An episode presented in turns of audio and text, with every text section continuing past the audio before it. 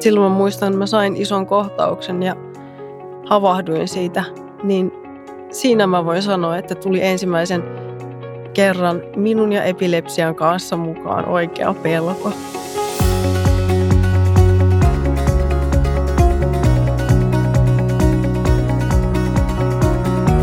Epilepsia voi pysyä lääkkeellä kontrollissa niin netisti, että se ei arkielämässä juurikaan näy. Tai sitten se voi olla haastavampi tapaus, jolloin voi tulla miettineeksi, että voiko lähteä yksin vaikka aamukävelylle metsään tai baariin kavereiden kanssa, mitä ovia menee elämässä kiinni, mitä asioita ei pysty itse hallitsemaan.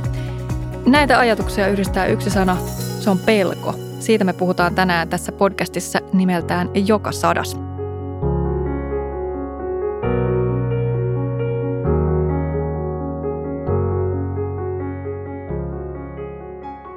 Mulla on vieraana Mari Sydänmaallakka. Tervetuloa. Kiitos tosi paljon. On mukava olla täällä. Ja uploadit. Kaksi vuotta ilman kohtauksia. Jeps, kyllä. Uploadit sille. Mä oon tosi innoissani. Ilman niitä isoja kohtauksia, niitä hengenvaarallisia. Niin, niin kyllä. Just olin sanomassa, että kun sovittiin tätä äänitysaikaa niin, ja ehdotin aamupäivään, niin sanoit, että ne voi olla vähän semmoisia huonoja. Joo, mulla tota, tulee nämä tämmöiset tajuttomuuskouristuskohtaukset, niin tota, se kuuluu tähän mun epilepsiatyyppiin, että ne tulee yleensä just heräämisen jälkeen. Et mä oon suurimman osan, kun mä oon näitä kohtauksia, näitä isoja tajuttomuuskouristuskohtauksia saanut, niin mä oon ollut aina kotona ja asun yksin. Et siinä mielessä saattaa olla toisille ihmisille tosi, tosi pelottava ajatus edes asua yksin, vaikka diagnoosina olisikin ehkä jonkin verran lempeämpi epilepsiatyyppi, mutta – silti se on aina, aina vaarallista, mutta se kuitenkin se mun oma elämänlaatu, niin se, että mä saan asua yksin ja tehdä töitä kotona mun omalla studiolla, niin se jotenkin vaatii sen. Ja mä en pelkää asua yksin, jos näin voi sanoa. Minkälaisia ne sun kohtaukset siis nykyään on?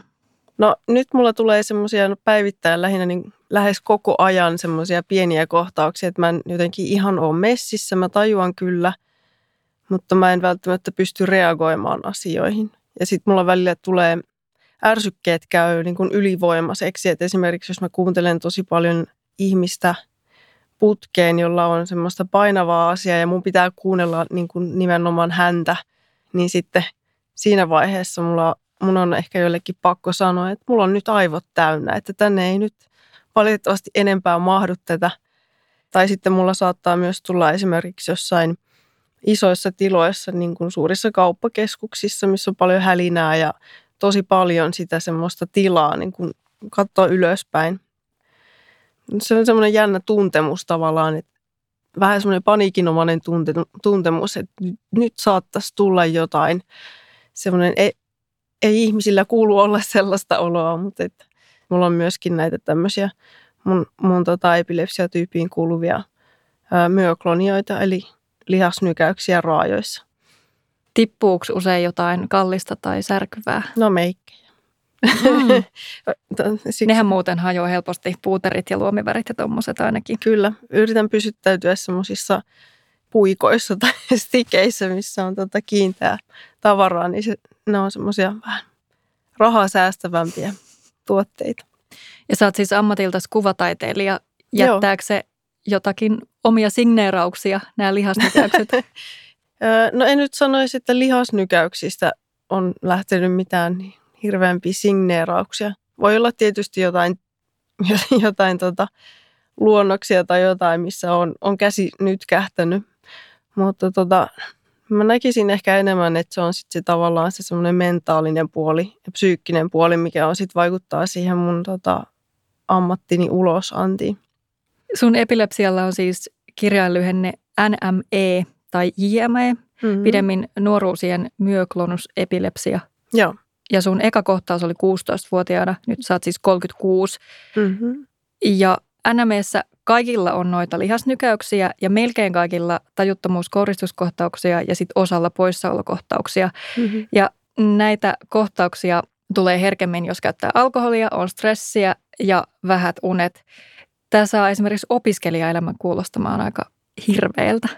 Itse asiassa täytyy sanoa, että silloin kun mä opiskelin ä, Tampereen ammattikorkeakoulussa tota, kuvataiteen koulutusohjelmaa, niin silloin mulla ehkä saatto, jos mä katson taaksepäin, niin silloin mä uskoisin, että mulla on ollut eniten ää, näitä isoja tajuttomuuskouristuskohtauksia, koska tota, se oli mulle niin kuin henkisesti tosi tärkeää, että mä pääsin opiskelemaan sitä ammattia, mitä mä oon pienestä pitäen halunnut. Ja sitten siinä oli tietysti kaikenlaisia kouluromansseja ja kaikkea muuta, mitkä taakoittivat sitten. Hei, tota, tuli sellaista tunnepuolesta stressiä, joka on niin kuin se suurin, suurin tota, ää, vaikutin mulla, että voi tulla näitä isoja kohtauksia.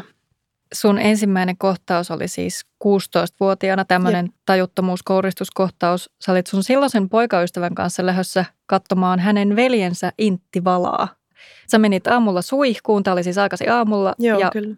siitä se sitten lähti. Joo, mulla oli, oli tota ollut jotain vatsakipuja yöllä ja mä olin jonkun verran valvonut siinä yöllä ja sitten aamulla menin suihkuun ja muistan sen, että miksi täältä suihkusta tulee pelkästään kuumaa vettä. Ja se on se mun ainoa, ainoa muistikuva sitten ennen sitä kohtausta, jonka jälkeen mä muistan vaan sen, että ensihoitajat on paikalla ja kysyy multa kysymyksiä, että mikä tämä on ja näyttävät kynää. Ja muistan erityisen hyvin sellaisen kysymyksen, että minkä muotoinen on pallo. Ja mä olin vastannut, että punainen. Niin jotenkin se kertoo jo aika hyvin siitä tilasta. Että, mutta tota, se oli tosiaan se mun ensimmäinen, ensimmäinen kohtaus, jota myötä mä sitten sain sitten diagnoosinkin. Että. Oliko tämä pelottava kokemus, kun tämä tapahtuu ekaa kertaa? Hmm. Tämä on tosi hyvä kysymys, koska mä oikeastaan pohdin tota nyt ensimmäistä kertaa. Sillä että niin kuin oikeasti pohdin, pohdin. Koska siinä on niin, tiedätkö, tajuttomassa tilassa. Siinä on niin semmoisessa, että sä et vaan ole mukana maailmassa. Mä en tiedä, oliko mulla siinä sitten, siinä ensimmäisessä kohtauksessa, oliko mulle annettu jo jonkinnäköistä ensiapulääkettä tai jotain. Mä oon niin siinä mielessä aika rauhallinen. Ja tota, siinä mielessä myöskin sit tieto lisää tuskaa, että mitä enemmän mä sain tietää tästä epilepsiasta, niin, tota, niin kuin sellaisten kohtausten jälkeiset pelkotuntemukset niin on tietysti lisääntynyt, koska asiasta on tullut jollain tapaa vakavampi, koska mä tiedän asioista sitten enemmän. Mutta silloin mä muistaisin, että mua ei pelottanut. Mä olin vaan ihan tosi, tosi kummissani, että, että, että mitä. Se pallo on punainen, pyöreä, mitä. Kun ihmisellä sitten todetaan tuollainen sairaus kuin epilepsia, joka mm-hmm. vaikuttaa koko elämään, niin se ei ole toki vain fyysinen, vaan paljon myös mentaalinen asia. Elämään tulee tosi paljon uusia juttuja, mitä pitää ottaa huomioon. Outoa, epäselvää, paljon ennakoimattomuutta, hmm. pelottavia juttuja. Kerro, minkälainen se jotenkin sisäänajovaihe oli? Hauskasti muotoiltu. Tota, sisäänajovaihe epilepsiassa mä tota, muistan, äh, olin mun äitini kanssa siellä neurologin pakeilla ja oltiin tehty tutkimukset, nämä perus aivosähkökäyrät ja vilkkuvalotestit ja muut, niin neurologi sanoi, että sulla on tällainen epilepsia ja sitten mä muistan vain, että se ei vaikuttanut muuhun mitenkään, että me sitten tultiin ulos, mun äiti taisi olla mukana siellä, niin hän saattoi sitten kuitenkin olla se enemmän järkyttynyt osapuoli siinä ja se oli jotenkin vaikea uskoa tavallaan, että niin kuin epilepsia on jotenkin olemassa. Et, eikö se ole aika mysteerinen tauti ja tällä tavoin, että se tulee tosi harvalle. Niin mulla oli vaan semmoinen, että okei, että mä oon saanut nyt flunssadiagnoosin ja sitten mulla on annettu siihen lääkkeet ja sitten kun mä syön niitä lääkkeitä, niin kaikki on ihan kunnossa. Ja sitten jossain vaiheessa muistan myös alkaneeni epäilemään sitä, että ei mulla nyt oikeasti mitään epilepsiaa voi olla. Näin siis teinin, teinin ajatuksia. Haluan painottaa sitä. Mutta tota, sitten fiksuna tyttönä päätin sitten lopettaa lääkityksen ja testata, että onko mulla epilepsia. Ja kyllähän mulla sitten oli, että kun ne lääkkeet lopetti, niin sitten tuli niitä isoja kouristuskohtauksia ja no, näköjään opin aika tällä epänkisti asioita, että kantapään kautta säilyin hengissä ja hyväksyin sitten tämä epilepsia-diagnoosin, vaikka ei siinä ollut sellaista niin sanottua mitään vaikeutta hyväksyä, mutta että se, tai semmoista, että se tuntuisi kamalalta tai hankalalta tai hävettävältä tai jotain muuta vastaavaa, mutta se ei tuntunut todelliselta. Ja se oli sitten hyvin todellista, kun ne lääkkeet lopetti. Alkoiko ne kohtaukset sitten pelottaa sua? Mä, joo, itse asiassa silloin mä muistan, että se ensimmäinen semmoinen pelkotuntemus tuli silloin, kun se oli tavallaan niin kuin, että okei, sulla on epilepsia ja sä voit saada näitä tämmöisiä kohtauksia, että sä lyöt sun pään vessan pönttöön ja oot vessassa ja jos sä oot laittanut oven lukkoon, niin kukaan ei tuu sinne auttamaan sua, että sä voit kuolla sinne. Ei ehkä niin kuin sen episodin jälkeen, kun oli lopettanut lääkkeitä ja sitten jatkanut niiden syömistä, niin en ihan heti tietenkään tullut tuommoisia, niin kuin, ne on vähän semmoisia syvempiä jo taaksepäin katsottuja ajatuksia, mutta et silloin mä muistan, että mä sain ison kohtauksen ja havahduin siitä, niin siinä mä voin sanoa, että tuli ensimmäisen kerran minun ja epilepsian kanssa mukaan oikea pelko, joka on siis, pelko on se, mikä maadottaa mut tähän maailmaan silloin, kun mä oon saanut ison tajuttomuuskoristuskohtauksen. Mä en tiedä mitään, se on vaan niin primitiivinen tunne tavallaan, että siitä lähdetään liikkeelle. Ja tota, se on se grounding, että et mä oon vaan tosi peloissani. Ja se ei, siinä ei ole mitään muuta. Se on tosi hankalaa, että sitten vasta se tajunta täyttyy myöhemmin sit sillä kaikilla muulla, että okei, että nyt mun pitää levätä ja kaikki miten niin kuin tavallaan helpottaa sitä pelkoa. Se on semmoinen niin kuin stressireaktio, että nyt niin kuin pitää, pitää hoitaa itseensä kuntoon, mutta se on semmoinen todella äärimmäinen, äärimmäinen stressireaktio. Semmoinen, että ja mä mietin tuota pelkosanaa, että, että onko se jotenkin vähän riittämätön sana, että kun, mm. kun pelko voi olla sitä, että, että pelottaa joku jännittävä tilanne tai niin. että eksä tulee kaupassa vastaan, mutta mut toi on paljon jotenkin nimenomaan primitiivisempi. Joo, primitiivinen ja puhdas pelko. Että niin mä sen niin kuin jotenkin, jos mun pitäisi jotenkin määritellä jollekin ihmiselle, niin se on ihan täysin puhdasta pelkoa, koska siihen ei ole sekoittunut yhtään, yhtään mitään muuta tajunnan osaa. Onko se realistinen? On, se on realistinen, koska siinähän fyysisesti voi tietysti tulla, tulla aina sitten seuraava kohtaus. Se voi olla, että ei ole palautunut. Voi olla, että se kohtaus on kestänyt vaikka 10 minuuttia ja se on voinut tehdä mun aivoille jotain tosi pahaa mun hermostolle. Osa kokee ihmisen häpeän pelkona ja sekoittaa ne asiat tai liittää ne yhteen sillä tavoin, että niistä tulee semmoinen epämääräinen möykky. Niin mä haluaisin, että ihmiset muistaisi sen, että – häpeä ei ole pelkoa. Häpeä on jotain semmoista, mikä tulee ulkopuolelta ja se on, se on ihan semmoista jotain e-, epärationaalista ajattelua, että, että koska mä olen tällainen, niin mä en kelpaa tai jotain, jotain lähinnä näin. Pelko on sitä, että mä pelkään vaikka, että mä kuolen tähän hetkeen. Häpeässä sä et periaatteessa voi auttaa ketään niin konkreettisesti, kuin sä voit auttaa siinä pelossa tai sen kanssa selviämisessä. Milloin sä oot pelännyt eniten? Mulla on kerran tullut semmoinen kohtaus, joka itse asiassa johtui kyllä lääkityksestä, että mulla oli väärä lääkitys ja tota, mulla tuli semmoinen kohtaus, että mä en menettänyt tajuntaani, että mä, mä sain kohtauksen tai sen taju, tajuttomuuskoristuskohtauksen, mutta että mulla säilyi tajunta silloin, niin se oli sellaista, se ei ollut sitä semmoista puhdasta primitiivistä pelkoa, vaan se oli sellaista niin kuin – niin kuin ihan täysin semmoinen kontrollin menettäminen, että kun näkee toisen ihmisen ison kohtauksen, niin tota, siinä tulee myös se semmoinen primitiivinen pelko, mutta että se on tavallaan kääntynyt sitten toisin päin. Että jos mä näen, että joku ihminen saa tuolla niin kuin tosi pahan kohtauksen tai tarvitsee apua ihan miten tahansa, niin ensin tulee pelko ja sitten se pelko on niin kuin maailman pieni roska, jonka voi heittää taakse ja lähteä juokseen ja sitten auttamaan sitä toista ihmistä. Että siinä ei sitten enää ajattele yhtään mitään. Onko se hallinnut sun elämää? Onko se rajoittanut sua? Onko se tehnyt päätöksiä sun puolesta? Mm, no siinä mielessä, että tuota, jos mulla on ollut semmoinen iso kohtaus, niin mulla voi kestää viikkokin palautua siitä, mikä on aika, aika pitkä aika. Tällainen, niin kuin jos miettii yleisesti, että se on muutama päivä, että ihminen on sitten taas kondiksessa ja voi lähteä töihin, jos on ollut tämmöinen isompi kohtaus sen kohtauksen jälkeisenä aikana, niin mä oon kyllä aika tarkkana siinä, että missä vaiheessa mä lähden sinne ulos. Ja lähdenkö mä sinne yksin. Mutta mä en niin kuin mä en pitäisi sitä sellaisena pelkona, vaan niin kuin rationaalisena ajatteluna tai semmoisena, että se pelko on toisten ihmisten puolesta ja sitten se semmoinen maadottava tunne, mikä tulee siinä sitten sen kohtauksen jälkeen.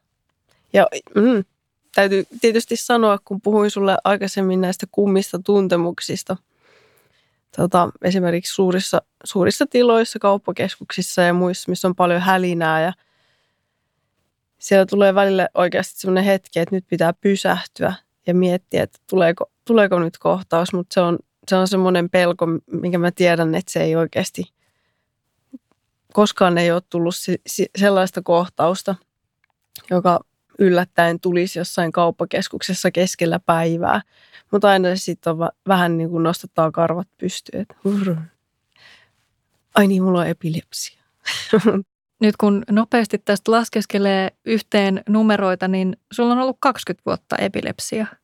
Mulla on itse asiassa ollut uh, kohdusta tai, asti aivan. epilepsia, eli tämä on geneettinen häiriö, mikä ei sitten ole kuitenkaan periytyvä missään millään tavoin, että mulla ei ole suussa ollut tota epilepsiaa ja tämä ei tulisi periytymään myöskään mun lapselle, jos ikinä lapsia tulisin sitten hankkimaan tai saamaan. Miten niitä nyt tehdäänkään. Niin. Et periaatteessa aina on ollut Aina epilepsia. on ollut. Että, niin mä muistan, mä oon puhunut tosi, siis mulla on nyt tässä ollut aikaa puhua neurologien ja kaikkien, kaikenlaisten ammattilaisten kanssa, niin tota, puhuin pienenä siitä sellaisesta olosta, että sanoin äidille, että mä oon maailmassa ihan yksin ja kaikki on ihan mustaa, että mä en tiedä missä mä oon, että mä oon ihan orpo. Äiti, kuulet sä mua?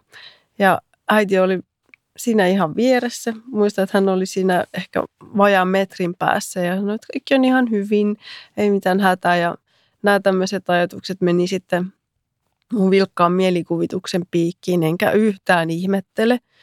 Ja sitten oli myöskin tämmöisiä derealisaatiokohtauksia, kun esimerkiksi huone saattoi muuttaa yhtäkkiä tosi, tosi, tosi pieneksi, että mä en edes mahdu sinne sisälle. Tai sitten toisinpäin. Vähän tämmöisessä Liisa Ihmemaassa meininkiä, että kasvaa isoksi ja kasvaa pieneksi ja semmoisia jänniä tuntemuksia. Sekä myöskin sitten ihan hallusinaatioita, jotka on ollut oikeastaan aika mukavia tässä mun ammatissa. Eikö pientä tyttöä pelota tämmöiset? Itse asiassa ne oli mun mielestä kivoja. mä, mä asuin maalla ja meitä oli aika vähän meitä lapsia siellä. Niin huvit vähissä. Niin. niin, nimenomaan. Tiedätkö mitä näin viime, viime iltana, kun oli myös nukkumaan? No en kyllä tiedä, mutta en ole tota niitäkään kokenut sillä pelottavina, mutta et ehkä tämä, että mä en pystynyt mun äidille sit selittämään sitä – sitä tunnetta, että se oli se, siinä oli sitä sellaista pelkoa, että mä olin ehkä viisi tai kuusi-vuotias silloin, mutta kuitenkin niin siinä oli mukana sellaista ehkä jopa vähän samankaltaista pelkoa, mutta mistä puhuin niistä tajuttomuuskoristuskohtausten jälkeisiä tuntemuksia, niin ehkä vähän jotain sinne viittaavaa. Mutta kuitenkin siinä oli sitten se turva, että mä tiesin näin mun äitini Sanotaan, että jaettaessa ilo tuplaantuu, mutta suru puolittuu. Mä mietin, että jos tätä analogiaa jalostaa pelkoon, niin, niin onko se ihan näin, että kun pelkoa jakaa, puhuu siitä useammille, niin, mm. niin helpottaako se vai voiko käydä niin, että sitten kaikki pelkää? Se on ihan varmasti kyllä molemmin päin voi käydä, että riippuu sitten, että miten siitä asiasta puhuu.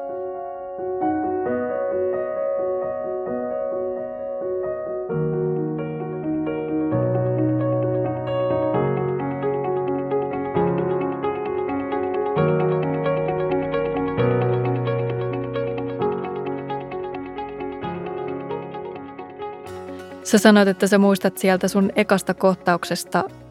Oliko se sairaalasta, kun äiti on tullut sun viereen? Joo. Joo, mä muistan, heräsin sieltä sairaalasängyltä ja nuorena tyttönä tietysti oli tosi tärkeää, että koska kaikki on ihan hirveän noloa, jos jotain sellaista tapahtuu, että on kuukautiset eikä ole kuukautissoja, niin tota, mä olin ollut kauhean, kauhean kiinnostunut siitä, että eihän mulla ole kuukautisia, eihän mulla ole kuukautisia. Olin nukahtanut hetkeksi ja sitten heräsin siihen, että mun äiti on polvillaan mun siinä sängyn vieressä ja nyyhkyttää. Ja mä niin kuin pelästyin ihan kamalasti, että mikä mun äidillä on hätänä, että onkohan sillä nyt kaikki ihan kunnossa. Ei ole, mutta että tota, se, tota, äiti oli peloissaan, että mitä tyttärelleen käy. Ja se on semmoinen, mitä pitäisi niin kuin läheisten ehkä pitää mielessä, että kyse ei ole heidän sairaudesta, että kyse on tota sitten heidän rakkaan ihmisen, heidän läheisen, heidän kaverin sairaudesta, josta on tietysti ihan täysi oikeus tuntea ihan mitä tahansa. Mutta se, että jos näyttää ulospäin esimerkiksi, no tämä on mun mielestä oikein hyvä esimerkki, tämä sairaalasängyn vieressä kyyneleiden valuuttaminen ja se, että ei oikein pysty puhumaan mitään, niin se, on, se ei ole hyvä esimerkki, että millä tavalla sä niin kuin välität sun tavallaan, että välität ihan hirveästi, mutta et, se ei ehkä rauhoita sua siinä hetkessä. Se ei rauhoita mua eikä se tue sitä toista ihmistä. Se on semmoista niin kuin epätoivossa vellomista, miten mä sen nyt sanoisin, mutta totta kai äiti mä ymmärrän sua, että näin, näin se meni. Mutta jokaisella siis oma tapansa ja oma tyylinsä kohdata se semmoinen tilanne. Mutta semmoinen läheisten ylimalkainen, liioteltu huoli, niin se vaan ruokkii sitä pelkoa aika monella ihmisellä. Itselläni ei, mutta tota, olen kuullut paljon juttuja vertaistota ohjaajana toimiessa ja muutenkin tuolla epilepsiayhteisössä, että se on niin kuin raskasta ja just joskus jopa pelottavaa. Ja kyllähän pelko on ihan tunne paikallaan on, silloin, on. kun se viestii siitä, että nyt on oikeasti hätä. Ehdottomasti. Ja just koska sun aivot on sekaisin ja ne on niin kuin kriittisessä stressitilassa, niin se on ihan luonnollista, että sä lähdet niin kuin maadottamaan itseäsi sen ö, voimakkaimman tunteen kautta, mikä mä koen, että ihmisellä voi olla. Ja tota, siis ihan evolutiivisesti. Se on se tavallaan, mikä meidän niin kuin kehityksenkin on johtanut tähän asti. Että ei mennä sinne leijonan kitaan. Niin, nimenomaan juokse- ja pakennereaktio, mitä näitä on. Hmm. Mitä sellaisia konkreettisia keinoja on, että ei tarvitse pelätä tai jotenkin ehkä antaa sen pelon hallita? Siis kuten, että jos tietää, että kohtaukset painottuu aamuun, niin ei järjestä aamuille hirveästi kaikkea asioita. Hyvää huomenta täältä. kello, on, kello on puoli päivää ja kyllä tässä neuvoteltiin. Tota, joo, kyllä neuvoteltiin. Tota, mm, siis mulla on ensiapulääkkeet. Et tietysti ne, ne pitää niin kuin semmoista jonkinnäköistä turvaa, mutta että sit siinä vaiheessa mä oon yleensä sitten jo saanut sen kohtauksen ja se on joku toinen ihminen, joka ehkä on mahdollisesti tajunnut mulle antaa sen ensiapulääkkeen esimerkiksi jos mä oon menossa jonnekin keikalle, niin mä yleensä siis pyydän siis joku kaverin mukaan, joka on siis osassa keikkapaikoissa ihan mahdollista saada niin kuin sinne siis semmoinen tuki ja mukaan ilmaiseksi. Mutta että jos, jos mua pelottaa tai jännittää joku asia, niin sitten mä teen yleensä semmoisia hengitysharjoituksia, mitkä rentouttaa tuota vakuushermoa. Eli hyvin, hyvin syviä hengityksiä ja uloshengitys on paljon pidempiä. Ja yksin ei toki tarvi jäädä. Epilepsialiitto myöskin tarjoaa kaikenlaista. Siellä on neuvontapuhelin, sitten sun kaltaisia vertaismentoreita, mm.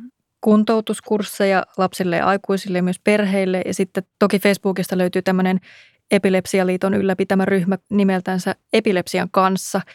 Millaista on ollut olla vertaismentori? Sä varmaan tavallaan elät niitä pelkoja uudestaan? Tota, ollaan juurikin käsitelty tätä pelkoaihetta ja tota, se, että oli tosi tosi kovat pelot niin kuin ensin liikkua pois omasta kotoa tai äidin luota kotoa. Mutta sitten kesällä, kun sä oot päässyt käymään siiderillä ensimmäistä kertaa terassilla jonkun kanssa ja sä näet sun ystäviä ja sä uskallat liikkua ulkona ja sä pääset viettämään jotain veljen häitä tai muita, niin onhan se nyt aivan mahtava tunne, kun ei ole enää häkissä kotona, eikä pelkää. Onko tullut jotain uusia oivalluksia tämän mentoroinnin On kautta? siis tullut oivalluksia siitä, että koska mä oon itse koen itseni tosi semmoiseksi vahvaksi soturiksi tai sellaiseksi, että ei hirveästi hetkauta asiat, että on olemassa ihmisiä, jotka on äärimmäisen herkkiä ja sillain niin kuin, että se pelko vaikuttaa aivan, no tietenkin eri, aivan eri tavalla toisiin ihmisiin kuin toisiin ihmisiin. Että me ollaan kaikki niin erilaisia. Joilla on vielä erilaiset epilepsiat. Joo, ehdottomasti nämäkin vielä. Tai ei epilepsia ollenkaan. Mm.